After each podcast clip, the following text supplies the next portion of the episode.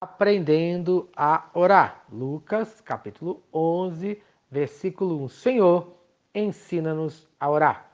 Em sexto lugar, a oração é importante quando aprendemos a perdoar. Em Lucas, no capítulo 23, Lucas, capítulo 23, versículos 33 e 34. Quando chegaram ao lugar chamado Caveira, ali o crucificaram com outros criminosos, um à sua direita e outro à sua esquerda. Jesus disse: Pai, perdoa-lhes, pois não sabem o que estão fazendo. Então eles dividiram as roupas dele, tirando sortes. Amém. Jesus sempre orou para fazer a vontade do Pai. Mesmo na cruz, pediu para que Deus nos perdoasse os nossos pecados. Por isso, morreu na cruz para nos salvar. Se você já aceitou a Jesus Cristo como Senhor e Salvador da sua vida, precisa orar, precisa aprender a perdoar precisa aprender a oração do Pai Nosso.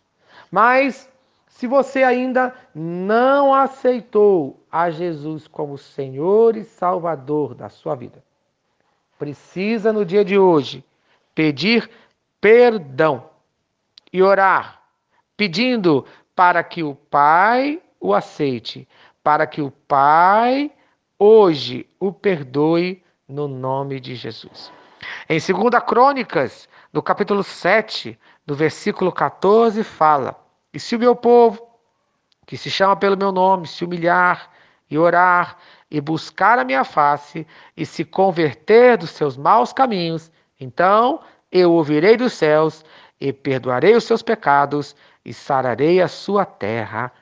Amém. Então, no dia de hoje, clame o nome de Deus, se humilhe, ore a Ele mais, busque a face dele, se converta, confesse os seus pecados, conforme diz 1 João, capítulo 1, versículo 9: se confessarmos nossos pecados, Ele é fiel e justo para perdoar os nossos pecados.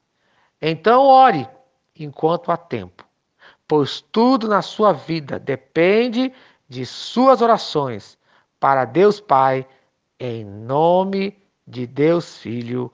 Amém e amém. Se esta mensagem abençoou a sua vida, compartilhe com quem você ama. Vamos orar? Pai querido, Deus de amor. Perdoa hoje, ó Pai, os meus pecados. Senhor, perdoa aqueles que me ofendem agora que cada servo teu no dia de hoje aprenda a perdoar no nome de Jesus Cristo. Amém e amém. Eu sou o pastor Eloy, sou pastor da Primeira Igreja Batista em São Miguel Paulista, localizada na rua Arlindo Colasso, número 85, no centro de São Miguel Paulista, São Paulo. E lembre-se, Deus no controle sempre.